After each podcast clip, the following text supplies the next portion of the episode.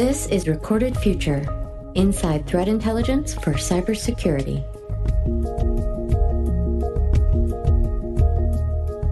Hello, everyone. I'm Dave Bittner from the Cyberwire. Thanks for joining us for episode 23 of the Recorded Future podcast. Our guest today is Myke Cole. He's a cyber threat intelligence analyst with a large metropolitan police department and a member of the United States Coast Guard Reserve, supporting maritime search and rescue and law enforcement around New York City. He's also an award winning, best selling author of fantasy fiction, perhaps best known for his Shadow Ops series of novels, combining military action with magic and sorcery. And if that weren't enough, he's also featured in the new CBS reality TV series Hunted, where he's one of an elite team of fugitive hunters. A quick program note there is some salty language in this episode, so consider yourself warned. Stay with us.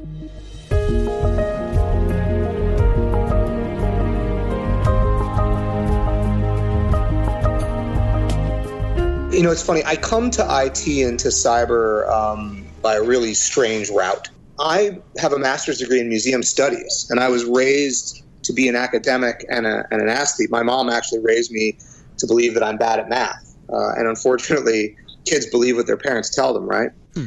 Um, and it wasn't until I wanted to get married and uh, I decided that you know I needed to make money, and this is right in the IT boom when Clinton was calling for people to go into the field and uh, and you know if you had a heartbeat and a brain you could get a job so i taught myself html uh, 4.0 out of a book and then lied on my resume uh, a friend of mine uh, had a ran a law firm and uh, i asked him can i say i designed your website? I hadn't designed his website but of course i had the skills to. And from that i leveraged myself onto a help desk at the pentagon. And, and the effort here was not because i loved it it was because i wanted to make money. Uh, and the irony of all this is, based on that lie and that um, lying on my resume, that first position, I actually got a secret clearance, got myself into the Pentagon. But you know, hey, uh, at the risk of sounding egotistical, I'm good at stuff. Yeah. And by the time the um, smoke cleared, uh, I was the head of electronic messaging at the Department of Education. And then 9/11 hit, and I don't know if you remember, but everybody wanted to get in the fight. Everybody. You could do it one of two ways, right? Um, you could try to go through the federal government hiring process, which is horrendously broken, and it takes you know one to two years, sometimes longer, to get hired. Or briefly, because of the panic after the towers came down, the country kind of went crazy and started letting people, you know, private contractors, really, let's use the correct term, mercenaries. These are private armies. Do all kinds of jobs that they shouldn't be doing, including war fighting and, and spying. And so I got cleared to start, you know, leveraging my IT skills um, to help design operating systems and make adjustments to operating systems. But then I realized once I was inside the intelligence community that all anybody cares about is the clearance. They don't care what you can do. And I thought, well, why would I be a computer guy when I could be a spy? And so I took a $27,000 a year pay cut to move sideways from IT into operations, went through private boot camp, and retrained myself um, as a targeting officer and interrogator, went downrange to Iraq, um, learned all that fun stuff. Later on, I think, since I had a boots on the ground counterterrorism background and I had the IT skills, the logical nexus of the two is was working in cyber intelligence, especially as that field was evolving. And I start, and then I felt bad about the fact that I was a mercenary. I felt bad about the fact that I was essentially war profiteering. So I wanted to go federal. So I did two things. One is I joined the military. I did it backwards, right? Hmm. Most people get out of the military and then go into you know IT contracting. I, right. I, I, went backwards. My, my, I'm one of the few people in this field whose salary has steadily declined over time. uh, I wound up doing working in um, CTA five, which is the Cyber Threat Analysis Center at um, the Defense Intelligence Agency, now as a federal employee. So that was that trajectory. At the same time, I never left my nerd roots. I grew up, I think, like a lot of IT people, uh, playing Dungeons and Dragons and reading comic books and you know being unable to get a date no matter how hard I tried and um, reading fantasy novels. Um, it, isn't only until the last few years that IT has become cool enough that you know the jocks are getting into it, and uh, I never gave up that dream of, of being a writer. Never. Uh, it was always what I wanted to do because it was what I grew up on. And the the the funny thing is, is at the time I was um, uh, running uh, a major program at the Office of Naval Intelligence, and I just soured on the intelligence mission because look, I'm not an idiot. I understand that intelligence is is a critical part of how countries function, but it's a dirty business. And the reality of it is, is that at its core, the mission of an intelligence service is to break the laws of other countries and steal their steal their stuff. I didn't want to be that guy, um, and I was really souring on it. Plus, I think running counterterrorism missions, and particularly um, being a, an interrogator, and custodial debriefer, um, really broke my spine in that regard. Being in a prison environment, seeing what we were doing, um, really made it tough for me ethically to continue in the field. And I was looking for a way out. And I told my my best friend uh, Peter V. Brett, who is a pretty famous um, fantasy novelist. If you're into uh, fantasy, you, you, probably know who he is. I told him, look, man, if I, if I ever get a book deal, I'm going to sell everything and quit everything, and I'm going to move to New York City, and and money doesn't matter, and I'm going to live in a crappy apartment and, and be a writer. and uh, I said that, of course, thinking that that would never happen, because here I was, you know, being groomed for the senior executive service um, in a corner office in uh, at the at ONI, and of course, then the book deal did happen. And I called Pete, and Pete's like, "All right, Myke, you said you were going to sell everything and move to New York." And um, at this point, do, do you have a family? Are you are you unattached no. still, or? No, I told you I could never get a date. I couldn't get. You know? okay. Uh, and I said, uh, I said, uh, yeah, I know I said that, but I mean, this is really scary. And he goes, dude, you, you, you put your money where your mouth is. Hmm. So I dropped, I sold everything. I quit everything. I moved to New York City and I wrote full time for two years. And then I discovered that, um, you know, I could make a living, but it wasn't a good one.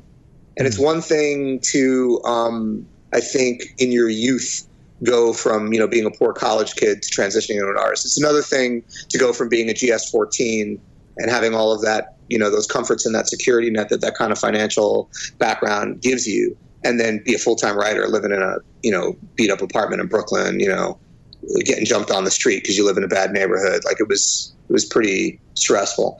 Right. So I um I thought, all right, well, I need to go back to work. And amazingly enough, I mean, I thought two years out of the workforce, forget it but um, my background, I guess, appealed, and I was very, very fortunate that the police picked me up. And now um, I'm part of a defensive unit, which uh, you know this is one of the probably the only police department in the world that has that is large enough to have this kind of specialization. All we do is defend the department. If you rob a bank with a computer, we don't care. We're only going to get involved if you attack the department itself. And then so my life is now stabilized, and I think, all right, this is what's going to happen. I'm going to do cyber threat intel during the day. I'm going to write at night. This is great. And um, I get a call out of nowhere from CBS asking me if I want to be on a TV show.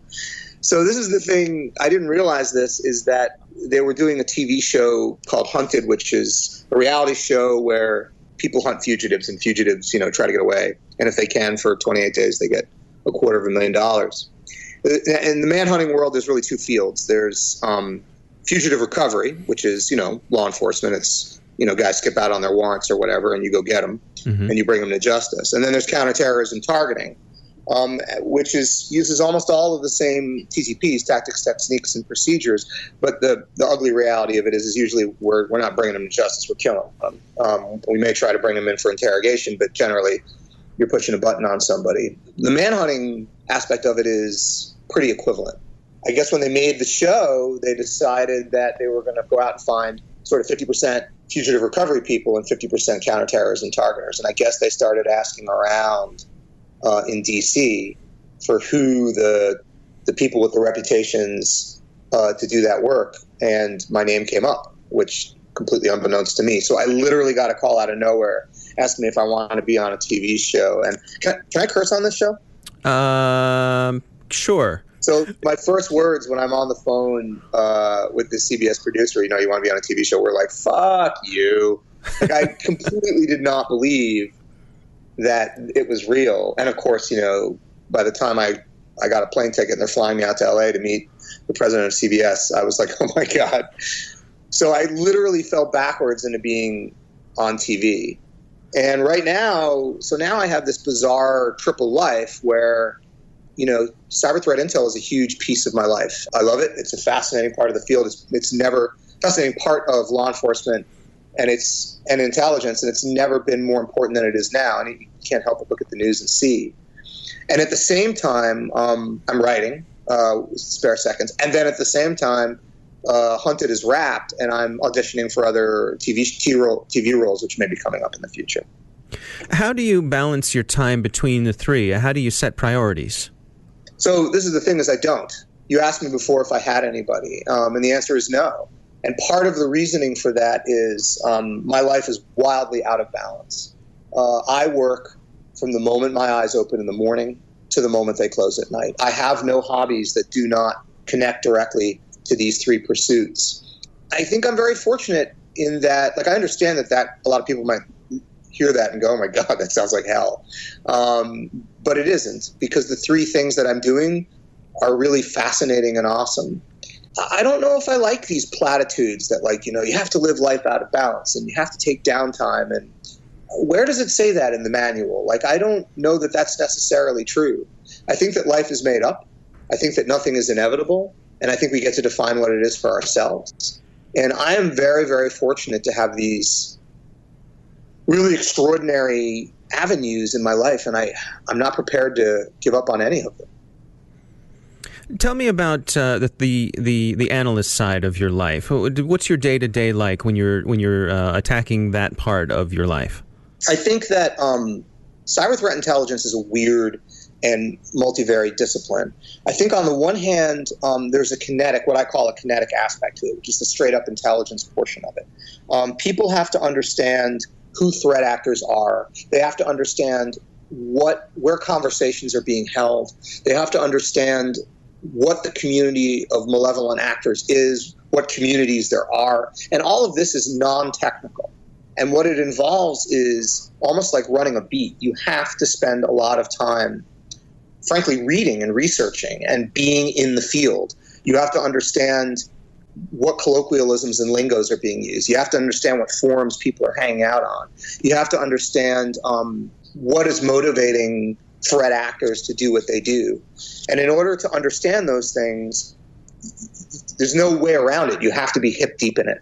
Um, that's absolutely critical. But, and I say this all the time, cyber is computers. It is nothing else. It is computers. And the moment a cyber threat intelligence analyst starts prioritizing the intelligence aspect of it above the technology, they're wrong and they're going to suck. And this is one of the biggest problems in the field right now is that people emphasize the word intelligence and forget the word cyber. So a huge amount of your time has got to be spent keeping up your chops in terms of technology. You need to know Cisco IOS. You need to understand Windows Active Directory. You need to understand how traffic is flowing intimately through the OSI model. Um, you need to be sniffing traffic and looking at and you know statefully decrypting packets and being able to interpret that information. If your eyes aren't bleeding because you're reviewing log files, uh, you're doing it wrong.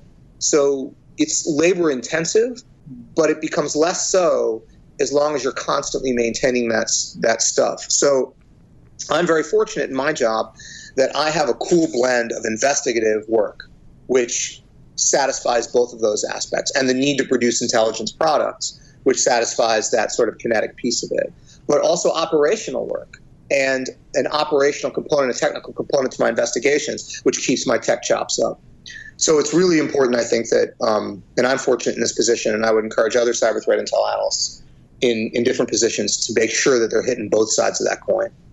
What about the, the role of automation and technology? You know, particularly as uh, as uh, artificial intelligence and machine learning, which are certainly um, popular buzzwords these days, but also useful technology. It seems to me like they can help take some of the load away from that purely technical side and free up the humans to do that work that requires, for lack of a better word, intuition.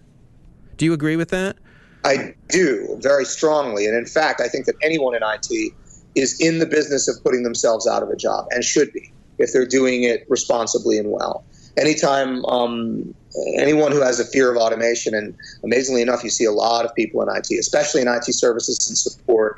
Um, you know, the operations people help desk people, but that's the wrong attitude because the reality of it is, is that at least for the foreseeable future, this kind of high tech stuff will require human interface to do well. And, or simply, you'll put yourself out of one job and retrain for another because um, there's enough of a broad base in technology skills. Uh, for example, if you understand theoretically how the OSI model works, right?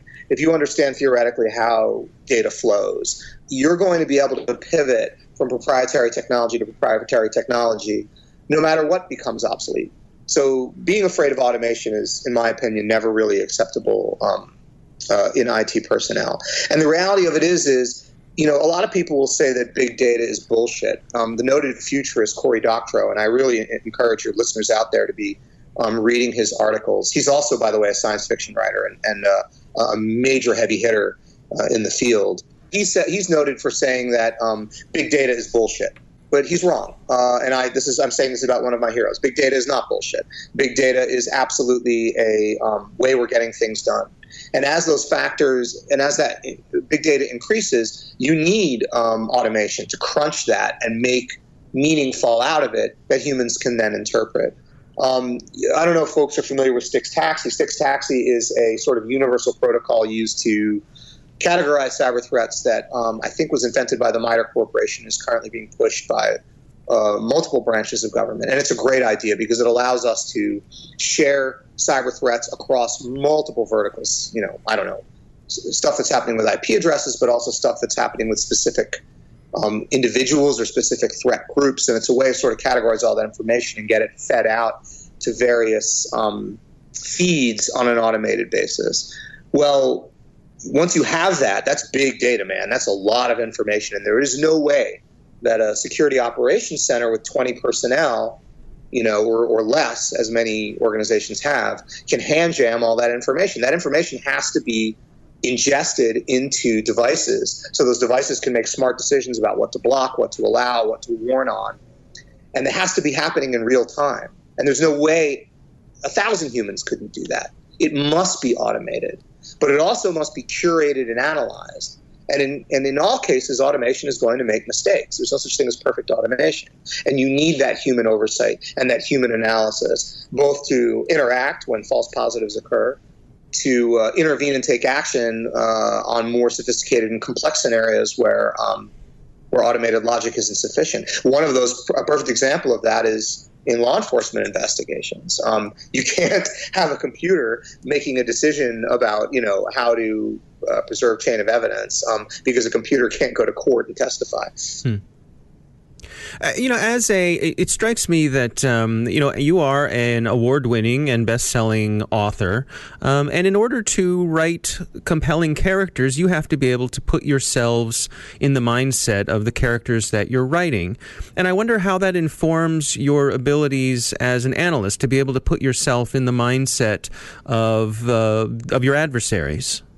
I'm really glad you asked that question um, because it's something I think that it's an issue actually I, I kind of campaign on, um, especially in law enforcement and intelligence and the military, and it applies to cyber. Look, cyber is an incredibly analytical field, right? We are attempting to interpret and understand machines and think like machines all the time. Uh, and that necessarily takes you out of a human mindset. And then you marry that to the law enforcement and intelligence field. You know what we call the people our adversaries in every police department and in almost every intelligence agency? We call them bad guys. And that's an incredibly judgmental position to take. It's necessary because you can't be worrying about your adversary's relationship with their mother if you're going to, you know, have to do the hard work of of you know prosecuting them or if you're in kinetic law enforcement, you know, literally putting cuffs on them and dragging them off. So it's, I'm not saying that that kind of snap judgment isn't necessary, but it is a roadblock and it does hold you back because behind those computers are people, and people have human motivations. Let me give you a corollary in fantasy fiction. Um, one that maybe a lot of your listeners will be familiar with is um, George R. R. Martin's famous series, A Song of Ice and Fire which has been reinterpreted by HBO into the hit television show Game of Thrones, which I'm sure pretty much everybody listening to this podcast has seen. If, if they haven't, they're, they're, living under a rock, I guess. um, so George R. R. Martin is famous for evoking George R. R. Martin. If you meet him, he's a you know older, overweight white guy. Um, grew up in Bayonne, New Jersey. I think we can all safely say that he's not a dwarf like Tyrion Lannister, and that he's not a haughty, you know, noble queen like Cersei Lannister, right? Um, and yet he evokes these characters so convincingly that they resonate so realistically with an audience. Like it's it's amazing. It's like he knows them. And when people try to dissect how is it that he's able to do that so well as a writer, and my answer is he's he's empathetic. Is that he's able to step outside his own preconceived notions and judgments of the world and into the shoes of someone who's utterly unlike them in a sympathetic manner. And that enables him to understand their goals. Now, think about that. Obviously, that has utility in fiction because it enables us to make realistic characters. But it also has utility in law enforcement and intelligence because when you can step into the mindset of an adversary and understand their goals intimately, you'll be able to move one step ahead of them. If you understand that the motivation of a hacker is to do something for the lulz or to do something because they're ideologically sympathetic to, to ISIS, but not the same as ISIS, well, I mean, that's a very, very different set of actions. Um, this is one of the things that always frustrated the heck out of me when I was working CT. I can't remember the name of the um, head of FBI CT who famously said to to um, Congress uh, that uh, he looked for leadership skills, whatever that means, in his counterterrorism agents. Because a bombing was a bombing, a murder was a murder. He didn't think anybody needed to know Arabic or anything about Islam. And I, you know, I want to choke the guy um, because it's it, it, that's exactly the opposite of what's correct, right? Um, is that the bad guys that we're judging, they have motivations, and those motivations can serve as predictors for their actions. And if you marry a real knowledge of the technology that they're using and an understanding of what's making them tick, and an empathetic and a sympathetic a, yes, a sympathetic understanding of what makes them tick. I'm not saying you should betray your organization and assist a bad guy. What I'm saying is you should be able to understand what makes them tick because it will help you stay one step ahead of them. And one of the watchwords in fiction, one of the of the aphorisms you'll always hear us saying is that everyone is the hero of their own story. Mm.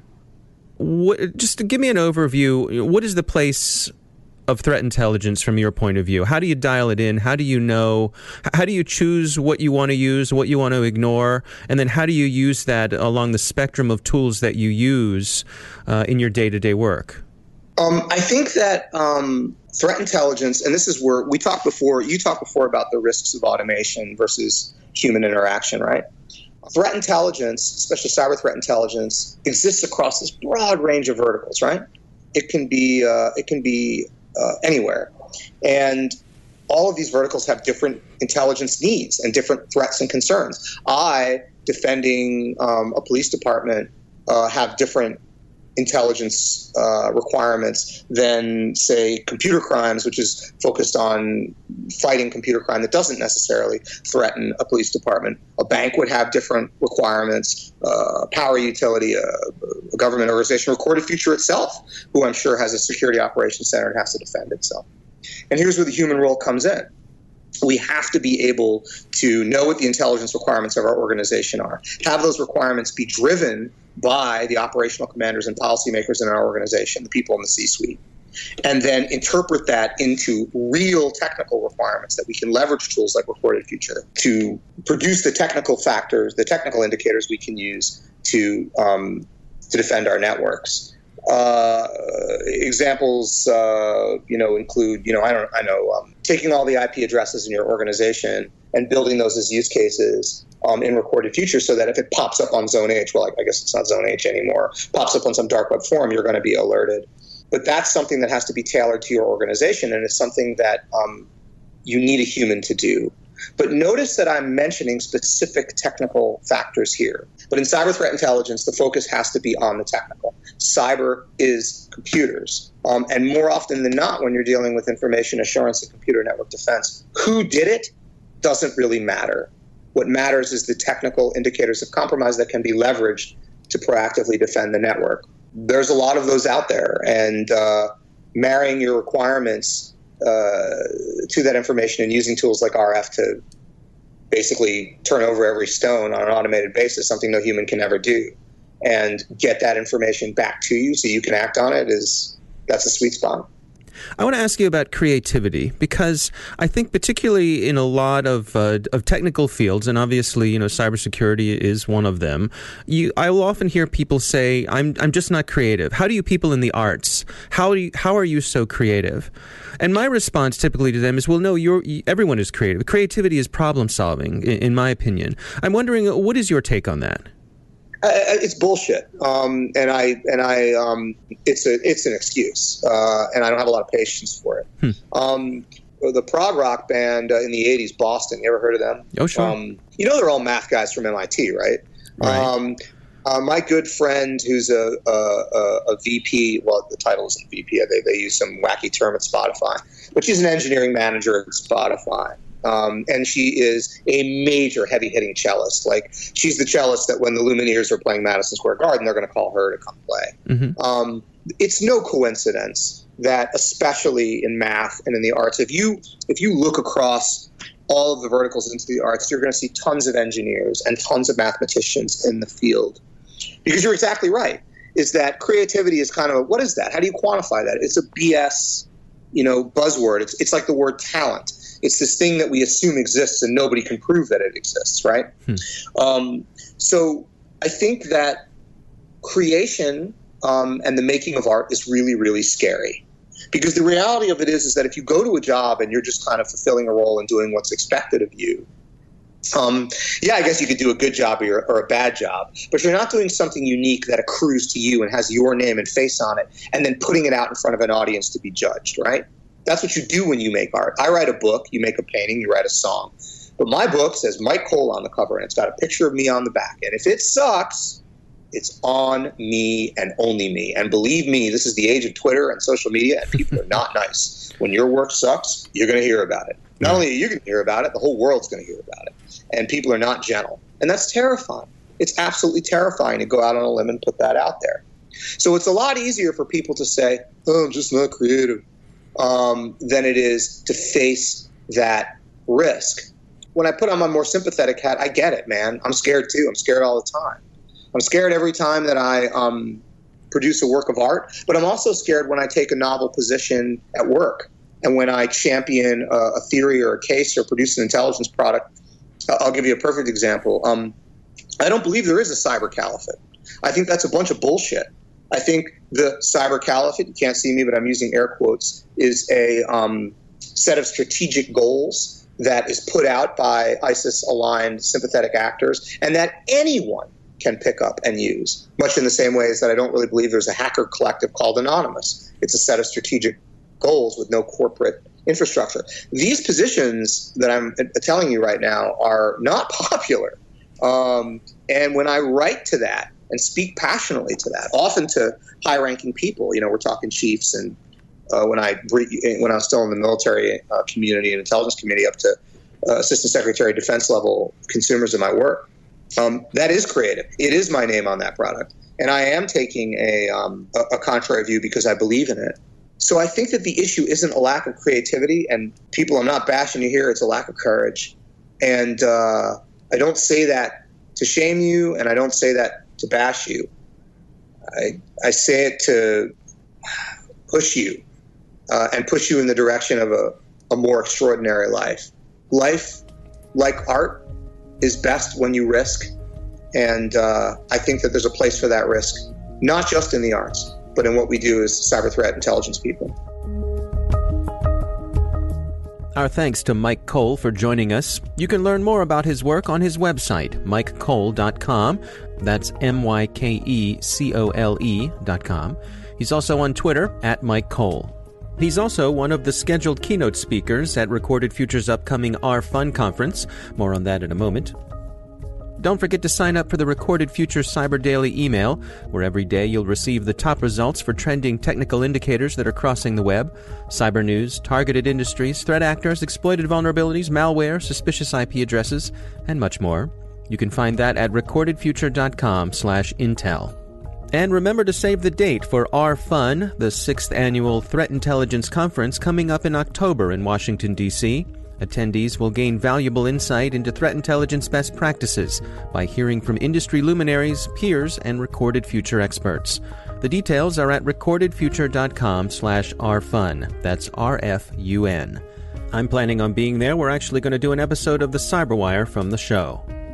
We hope you've enjoyed the show and that you'll subscribe and help spread the word among your colleagues and online. The Recorded Future podcast team includes coordinating producer Amanda McKeown, executive producer Greg Barrett.